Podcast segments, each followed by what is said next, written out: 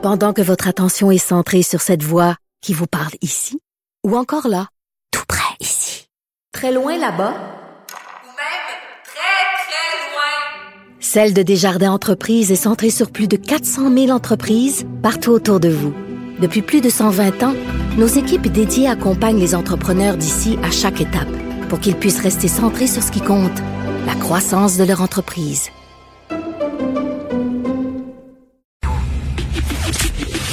Le, commentaire de Emmanuel Latraverse. Des analyses politiques pas comme les autres. Emmanuel, faut-il sauver l'Halloween? Pour toi, c'est un, c'est pas rien qu'une anecdote, c'est pas banal comme question. Non, je pense que c'est pas banal. On en, on en parle beaucoup là, depuis que la directrice de la santé publique à Ottawa a dit qu'il fallait pas nécessairement l'annuler.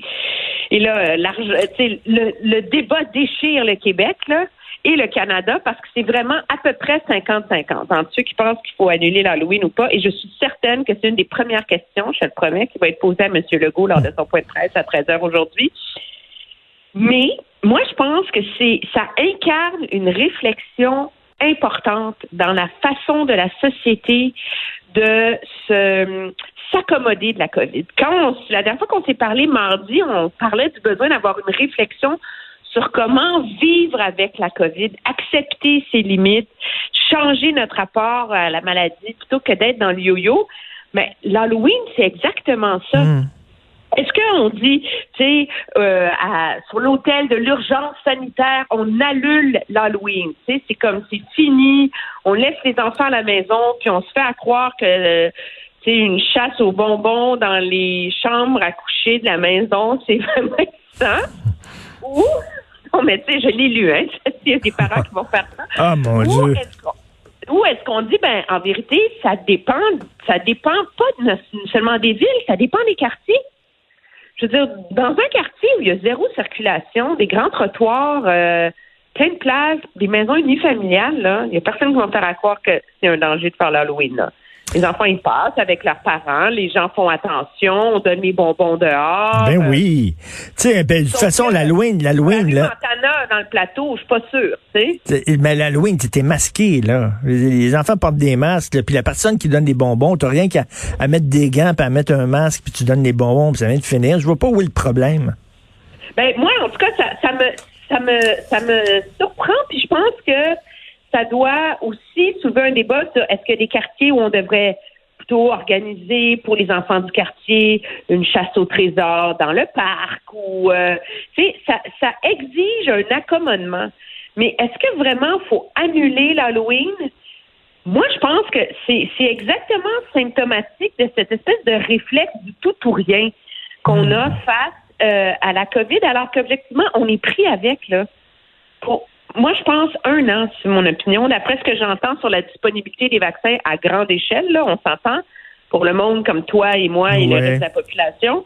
Alors, on va pas on va pas euh, il faut trouver des alternatives à nos rapports sociaux. On n'est pas pour vivre toute notre vie barricadée ben non. Sans, euh, sans aucun rapport social. Alors, moi, je suis absolument pas une apôtre de dire l'Halloween sans restriction, le free for all, etc. C'est pas ça l'enjeu.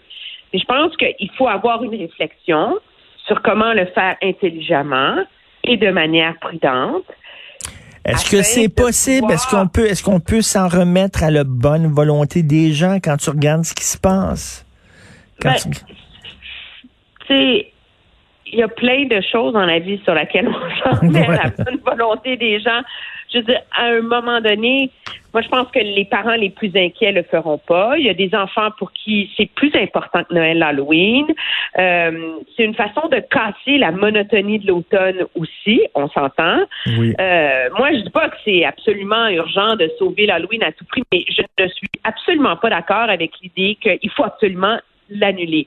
Il y a plein de façons de rendre l'Halloween sécuritaire. Je te donne un exemple. Dans mon quartier, on était des mamans, puis on parlait, puis il y en a une qui expliquait qu'entre les arbres des deux maisons, ces deux maisons qui ont des terrains mitoyens, ils allaient accrocher une corde à linge, puis suspendre avec des pinces des sacs de bonbons déjà préparés.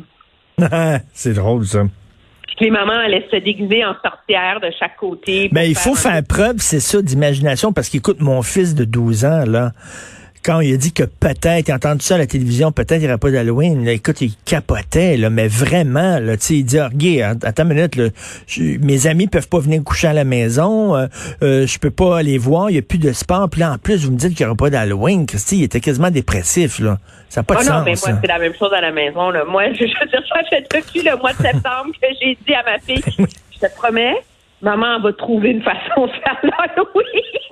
Écoute, pis ils se préparent pour leur costume. Mon fils est un fan de manga. Puis là, il y a un personnage de manga japonais.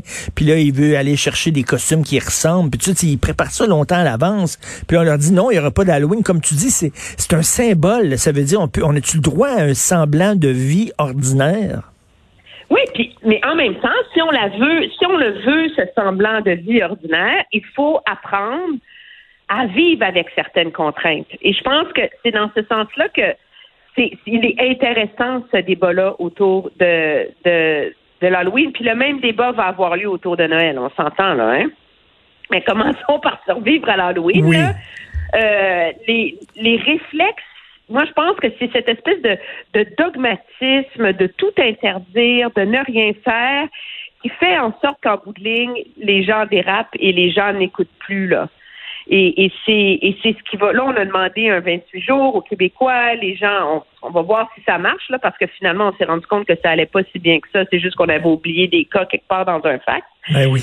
Mais euh, mais c'est c'est vraiment et je pense que pour la société, c'est une réflexion qu'il faut avoir parce que c'est vraiment important objectivement d'apprendre à vivre avec les contraintes de ce virus-là, mais pour pouvoir continuer à vivre.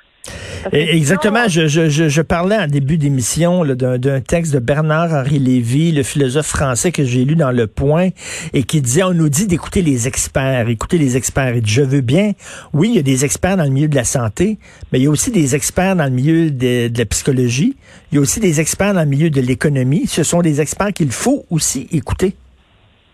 Oui, c'est, mais c'est, ça force la société à faire des choix. On n'est plus dans le noir ou blanc, là. Non. On n'est plus dans Non. le ouvert-fermé et, euh, et il va falloir accepter, trouver une façon de vivre avec cette zone grise-là pendant longtemps et, euh, et ça, ça va exiger beaucoup de doigté de la part des gouvernements pour réussir à naviguer ça. Mais moi, je crois qu'ils n'ont pas le choix. Euh, ils n'ont pas le choix pour le bien-être mental des gens, pour euh, le bien-être euh, psychologique, affectif et pour l'économie. Donc, ce sont tous ces facteurs-là qui sont interreliés.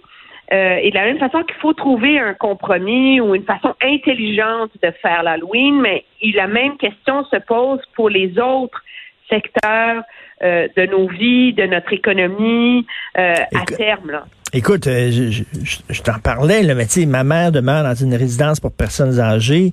Il y a une salle commune où habituellement tous les soirs, les personnes allaient jouer aux cartes, puis allaient jouer au bingo, puis tout ça. Là, et la salle commune est fermée depuis des mois.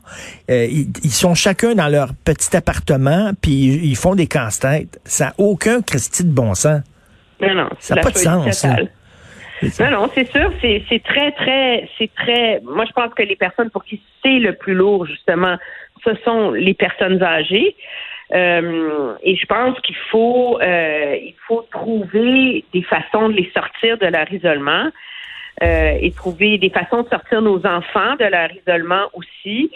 Euh, et nous, comme parents, là, euh, également, là. Et donc, euh, l'Halloween, moi, j'ai bien hâte de voir. euh, en tout cas, je suis répandu aux lèvres de M. Legault parce que je sais que je suis pas populaire à la joute, une des seules à dire qu'il faut trouver une façon de sauver l'Halloween. Ah ben moi, je, je, je t'appuie, je suis tout à fait avec toi. C'est c'est c'est plus, c'est un symbole. C'est comme eh, donnez-nous un peu là, un peu de lumière, là, comme quoi on peut avoir un semblant de vie. Et écoute, euh, Emmanuel, toi qui qui parles souvent là, dans ton balado, tu rencontres des politiciens, tu nous tu nous fais connaître la personne derrière euh, derrière la personnalité publique. Euh, comment tu réagis de savoir que ce soir il y a des gens qui veulent aller manifester devant la résidence privée de M. Arruda? Je trouve ça horrible. Mm.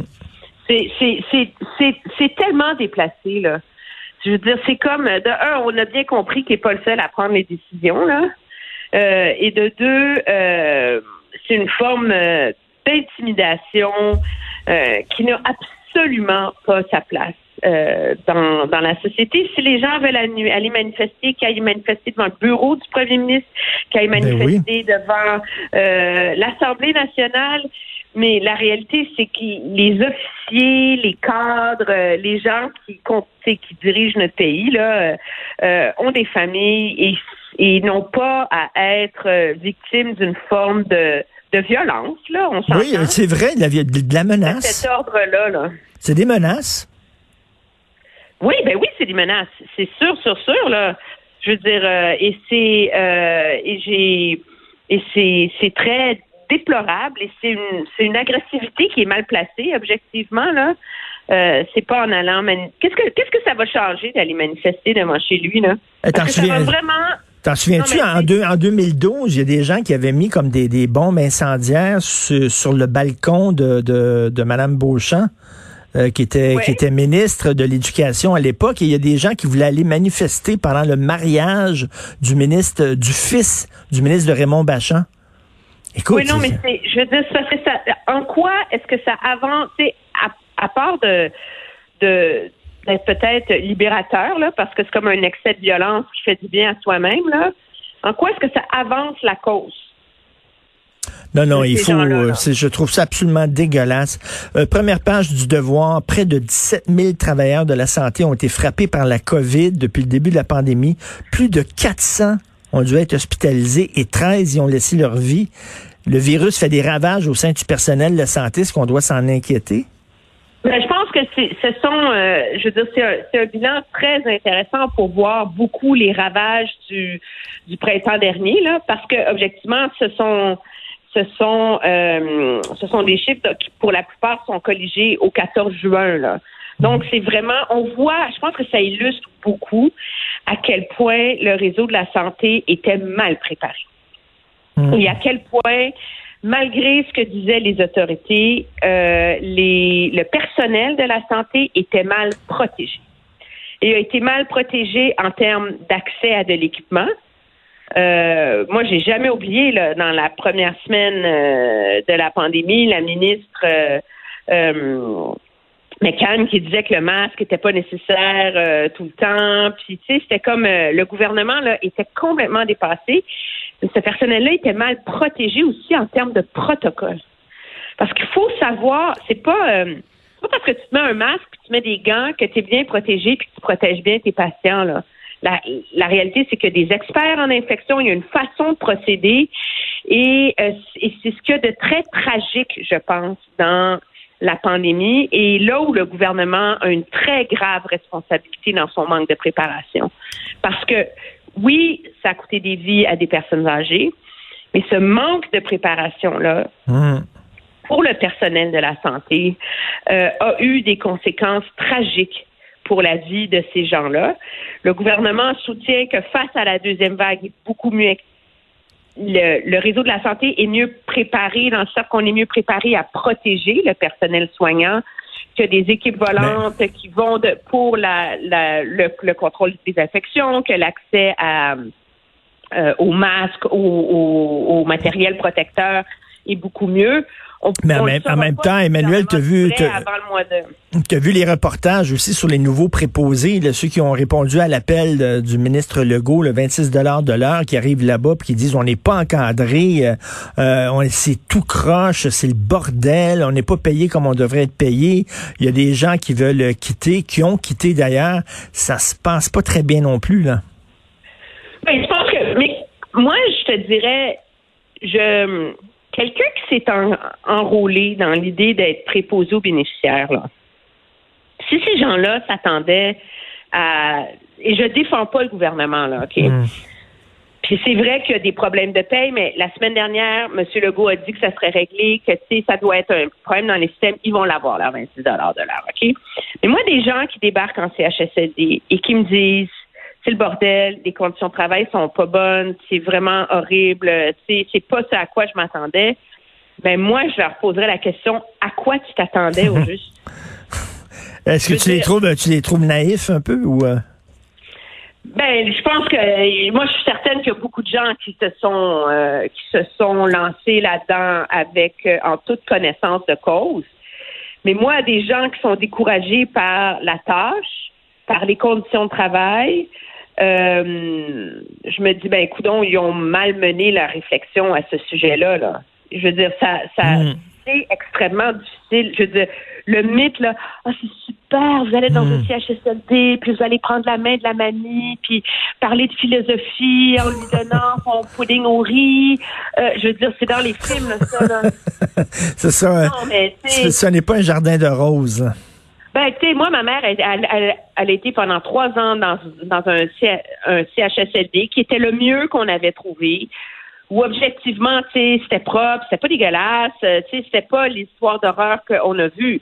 Mais moi, j'ai vu ce qu'elle faisait, les femmes qui travaillaient là. Puis, je veux dire, y a- c'est pas vrai qu'on s'occupe bien des gens. C'est pas vrai qu'on prend le temps de les soigner, de leur parler, de, de tout le reste. Les, les, les, patients qui ont accès à ça, parce que leur famille paye quelqu'un en plus, là, trois, quatre heures par jour, là, pour faire le plus. Alors, moi, moi, des gens qui débarquent en CHSLD et qui se disent traumatisés par les conditions de travail et, et l'état des lieux et la difficulté de la tâche, puis le manque de temps pour s'occuper de leurs patients et tout ça, mais je me dis, coudon, il y a quelque chose qui n'a pas passé. L'idée d'embaucher 7000 personnes, c'était pas pour améliorer le service, c'était pour le rendre acceptable. là. Puis ils ont-tu lu les journaux, puis ont-tu regardé les, les- les reportages, ces gens-là qui sont allés, tu sais, il me semble Ben, qu'on en a parlé de la vie dans le CHSLD, comme quoi c'était difficile, là. Tu sais, tu débarques là, puis tu dis, oh mon Dieu, c'est bien plus tough que je pensais, da. Ouais, puis je pense que objectivement, on verra, euh, on verra à l'usage combien finissent par rester l'année au complet et combien restent au-delà de la prochaine année? C'est un métier très difficile, mais on va pas.